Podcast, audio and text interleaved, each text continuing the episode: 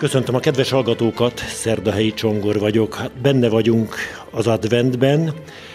A Ferences szerzeteseknek ilyenkor egyre sűrűbb a napirendjük, különösen, hogyha egy iskola lelkészről van szó.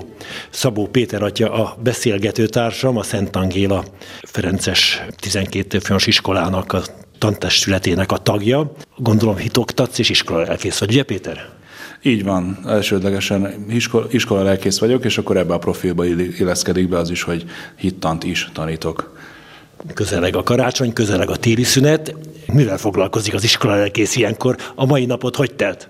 A mai napom egy nem annyira átlagos adventi iskolai hétköznapnak tekinthető. Reggel van Rorát mise az Angélában, ezt ott az aulában mondom, minden nap egy évfolyamban beosztva, a 12. évfolyam vett részt a reggeli Rorát misén, de hát jönnek szép száma szülők, nagyszülők, más osztályokból is diákok ezekre a misékre, egy olyan 100-150 fővel szoktunk együtt imádkozni reggelente. Nem hatkor.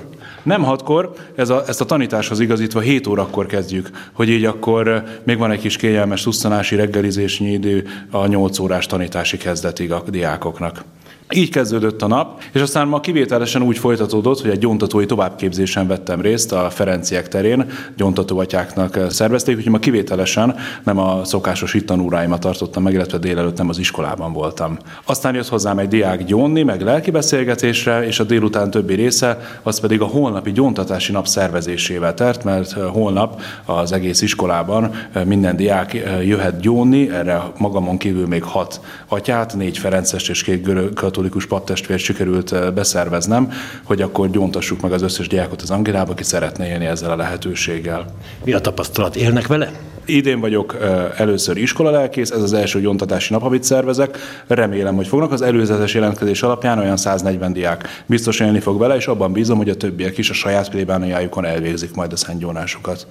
Közeleg a karácsony, és hát a Ferenceseknek egy különleges jubileumi év sorozata kezdődik az idei évvel, és hát talán pont most így az év végén, mert Greccio 800 éves, iskolalelkészként a gyerekek számára hogyan tudnád elmondani ennek az ünnepnek, ennek az évfordulónak a fontosságát, jelentőségét? A Szent Ferenc napot október 4-én tulajdonképpen ennek szenteltük hogy egy kicsit Grecsónak a titkát jártuk körül, illetve próbáltuk élményszerűen közelvinni a gyerekekhez azt a titkot, amire Ferenc ilyen nagyon ügyesen, ilyen kvázi drámapedagógusként ráérzett, hogy, hogy megjelenítve konkrétan, az, fizikailag is láthatóan a szemünk elé idézve azokat a körülményeket, amik között az Úr Jézus megszületett, nagy szegénységben és egyszerűségben, hogy, hogy, el, hogy ennek jelentősége van, és, és hogy egy üres jászlat tett oda a karácsonyi éjféli misé alatt az oltár elé.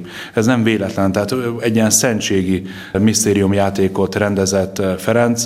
A jászol ugyan üres volt, de Cselánói Tamás úgy számol be az eseményről, hogy az emberek szívében megelevenedett az Úr Jézus emlékezete, hiszen ott az oltáron megtestesült azon a bizonyos 1223 karácsony éjszakai éjféli szentmisén is.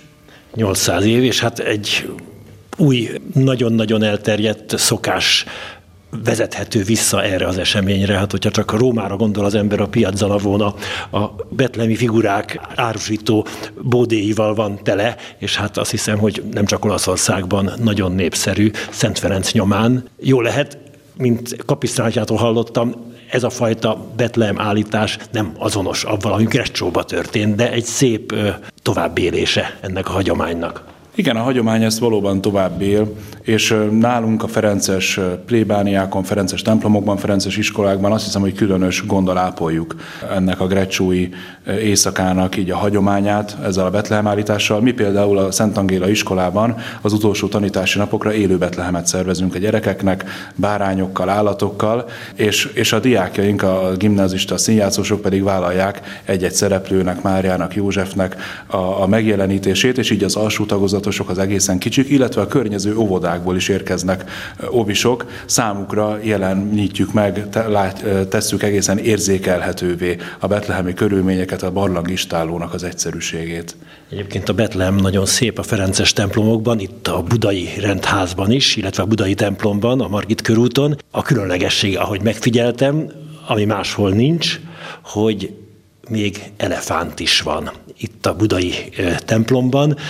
Tudom, hogy Dunaföldváron, ahol régen voltak Ferencesek, van Ferences templom, ott is van elefánt, tagja a Betlehemnek, nem csak Teve, és Pécset. Tehát ha másért nem, a Betlehemet gyerekekkel megnézni érdemes a Ferences templomokban. Ezt én is csak megerősíteni tudom, bármerre jártam a világban, karácsony táján, mindenhol fantasztikusnál fantasztikusabb, a saját népnek a kulturális milliójét is tükröző betlehemeket láttam a Ferences templomokban. Engem Ferencesként is nagyon izgat, hogy, hogy a világ különböző pontjain milyen betlehemeket állítanak ilyenkor.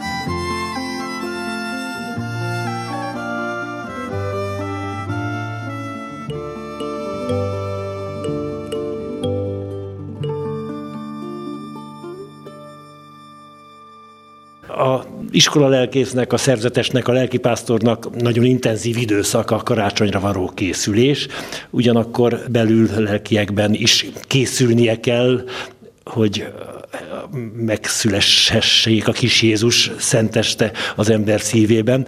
Hogyan tudsz a sok feladat, a sok szervezés közepette elcsendesedni, illetve el tudsz-e csendesedni, és tudsz-e a lényegre figyelni a sok fontos dolog között? Érdekes, mert például az, az idei adventben kifejezetten úgy élem meg, hogy ezek a szolgálatok, amik ugye mindennapjaimat kiteszik, nem elvonnak az adventi készületemtől, hanem éppen, hogy belevisznek abba.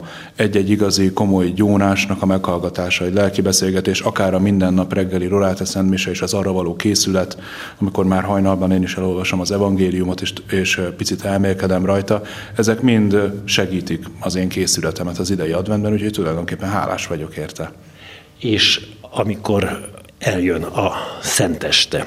Általában mindenki a családja körében költi el a még bőtös vacsorát, és várja jó esetben az éjféli misét és a kis Jézus megszületését. Nálatok, a ti családotok a testvérek a kolostorban, egymás szomszédságában, saját kis cellákban élő szerzetesek, akiknek mindenkinek megvan a saját feladata a világban, tanít, vagy lelkipásztor, vagy rádió szerkesztő, mindenféle van itt a Budai Rendházban.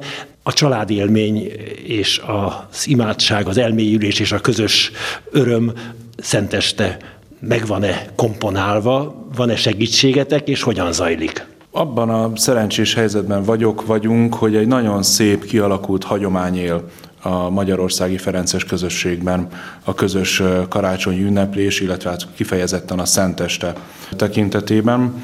Együtt, ahogy te is mondtad, együtt töltjük a Szentestét, Ferences testvérek, együtt gyűlünk össze először a templomban, közös imádságra, együtt imádkozzuk a vesperást. Ebben egy ilyen nagyon szép hagyomány, hogy ilyenkor Szenteste a Zsolozsmában mindig az adott közösség legfiatalabb testvére prédikál a többieknek. És az most ki itt nálatok? Ez most jelen esetben pont én vagyok. Uh-huh.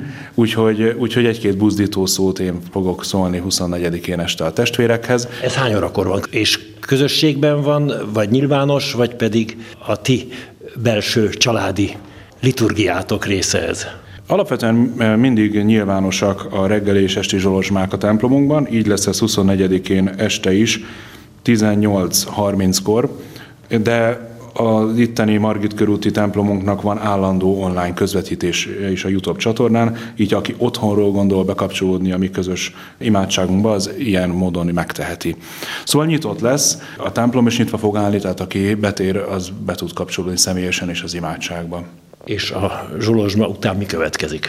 A zsolozsma után az következik, hogy ilyenkor mi már a kis Jézust a jászolban beviszük, bent van a szentélyben igazából a zsolozsma alatt, és onnan... Nem a, úgy, mint Grecsóban. Nem úgy, mint Grecsóban, így van nálunk ez így, így a hagyomány, és ilyenkor a fiatalabb testvérek megfogják a jászlat a kis Jézussal együtt, és megyünk be, vonulunk be ünnepélyes menetben a rendház ebédlőjébe, már elővételezve karácsonyi énekeket énekelve. Az ebédlőben mi történik? Az ebédlőben az történik, hogy itt hagyományosan itt állítunk a közösség számára karácsonyfát, és itt a karácsonyfa mellett elhelyezzük a jászlat, a kis Jézust, és egy, egy kört alkotunk, és itt megkezdődik tulajdonképpen a közös ünneplésünknek a következő szakasza, még a vacsora előtt, ami a martirológiummal, Jézus Krisztus születése meghirdetésével kezdődik. Tulajdonképpen Jézus Krisztus emberként a történelemben való megszületésének az elhelyezése. Történelmi elhelyezése az üt történet folyamában, kezdve a teremtéstől, át az üttörténet nagy eseményein, a vízözönön és Ábrahám meghívásán, Mózes és az Egyiptomból való szabaduláson keresztül, az üttörténet nagy eseményein keresztül konkrét térben és időben elhelyezzük Jézus Krisztus megjelenését ebben a világban, testi valóságban, emberként. Tehát nem egy mitikus alag, akit mi tisztelünk, hanem egy húsvér ember volt, avval együtt, hogy Isten is volt. Pontosan, ennek az ünnepélyes meghirdetése a martirológium. Ez egy gyönyörű, eh, énekelt tétel, amit a közösség egyik tagja énekel. Ezt meg is fogjuk hallgatni a műsorban, nem a te hangodon, hanem egyik rendtársaddal korábban rögzítettem már. Dosszai Benedek fogja számunkra ezt intonálni. A világ mindenség teremtésétől, amidőn kezdetben, Isten megalkotta az eget és földet, Egyedül a végtelentől tudott sok ezer évvel. A vízözöntől pedig 2957. évben Ábrahámnak születésétől a 2015. évben Mózestől és Izrael népének kijövetelétől Egyiptomból az 1510. évben. Dávid királyá fölkenésétől az 1032. évben. A 75. év hétben Dániel jövendőlése után.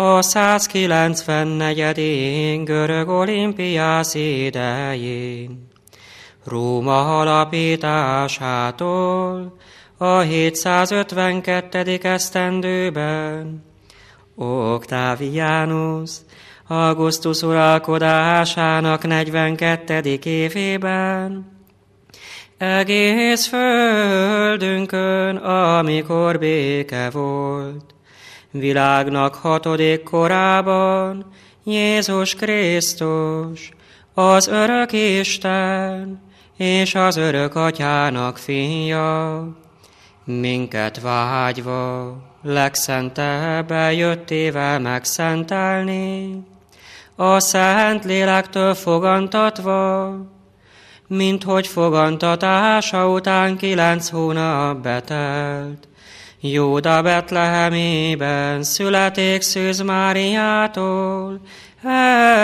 emberi lévén.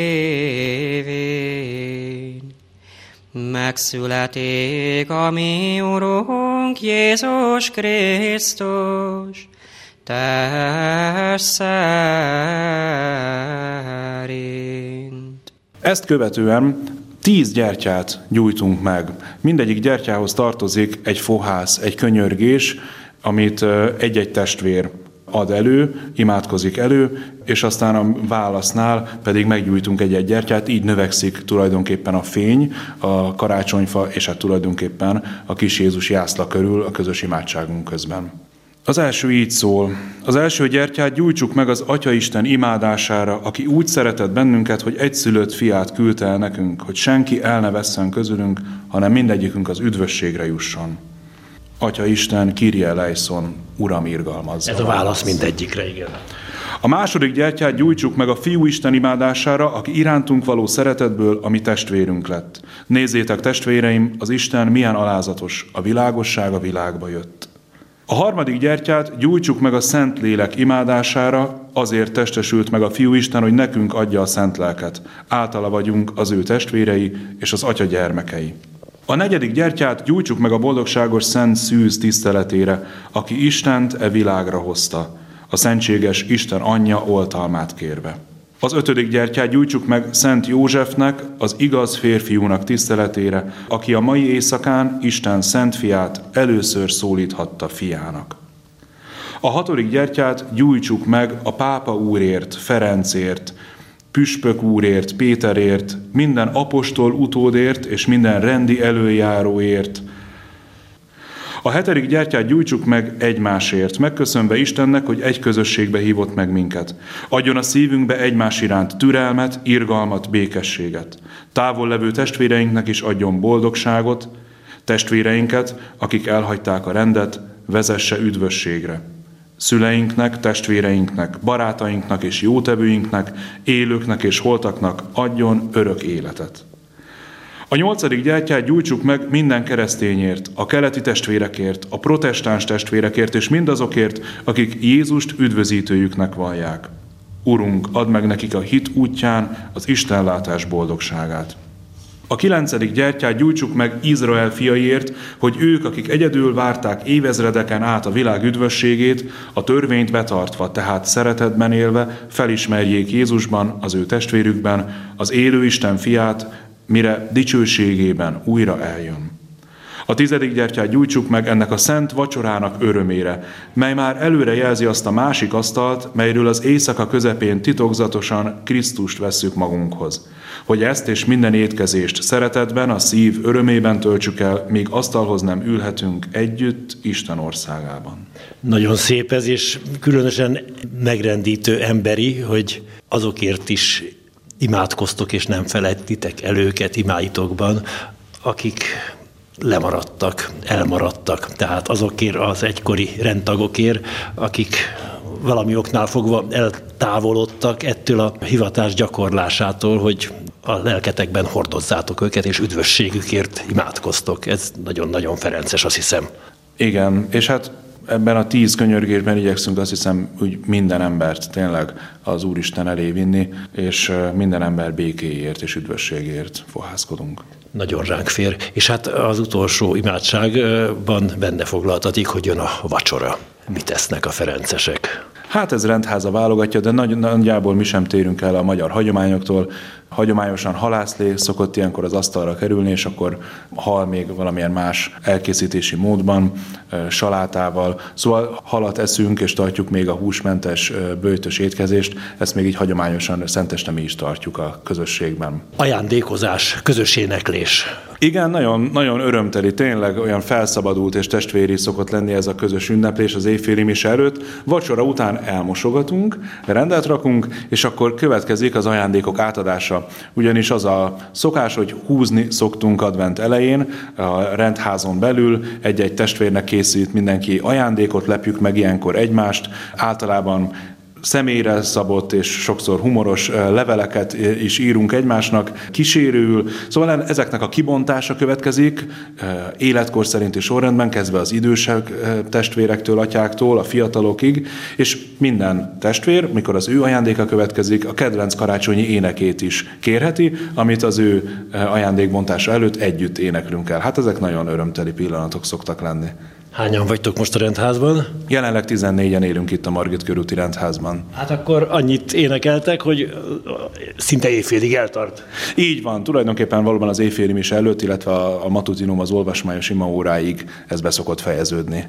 Törheti a fejét mindenki, hogy hogyan lepje meg a társát. Igen, ez egy, ez egy szép testvéri kihívás. Tehát, hogy az évről egy komoly feladvány, nekem legalábbis, hogy valóban egy személyre szabott ajándékot tudja kitalálni annak a testvérnek, akit abban az évben én húztam ki. És ritka az, amikor fölfedjük egymás előtt ennek a titkát, szóval megszoktuk ezt így őrizni, ezt a titkot. Olyan előfordul, hogy segítjük egymás munkáját abban, hogy írunk levelet a mi angyalunknak, aki nekünk készít ajándékot, hogy mi az, ami ilyen irányba esetleg gondolkozzon, vagy aminek mi tényleg örülnénk, vagy amire valóban szükségünk van, de persze ettől is lehet térni, és egy abszolút meglepetéssel is lehet készülni. Az éjféli is a plébános, vagy a házfőnök, vagy a provinciális, ott, ott ki, ki a szónok, és gondolom koncelebrált szentmisét tartotok. Koncelebrált szentmisét tartunk, és az előzetes egyeztetés kérdése, hogy az éjféli misét mondja mondjuk a házfőnök, és a másnap ünnepi misét a plébános, vagy épp fordítva. Szóval ez megegyezés tárgyát szokta képezni, meg az is, hogy éppen ilyen ki prédikál. Erre már nincsen olyan kőbevésett hagyomány, mint mondjuk a Zsolozsmában, hogy a legfiatalabb testvér. És akkor hát beszéltük, hogy a családod, a családotok az a közösség, ahol laktok, de hát vérszerinti családja is van, plán egy fiatal szerzetesnek. Mikor jutsz el rokonaidhoz, családodhoz? Általában itt az ünnepök utáni napokban van, hogy már karácsony másnapján, most idén is 26-án fogok tudni hazautazni a, a szüleimhez, testvéreimhez, unokatestvérekhez, a közös családi ünneplésre. Tehát amikor a, a szolgálat jelentős része lemegy, karácsony napján azért még vasárnapi mise rendet tartunk, meg gyóntatás is van, akkor utána könnyebben tudunk szabadulni mi is a saját családunkhoz. Utazol, hova való vagy? Én Szár nevű faluból származom Fejér megyéből. Áldott karácsonyt kívánok beszélgető társamnak, Szabó Péter Ferences szerzetesnek, és hát rajta keresztül rendtársainak is. Köszönöm a hallgatók figyelmét, Keceli Zsuzsa zenei szerkesztő nevében is búcsúzik a szerkesztő, Szerdahelyi Csongor.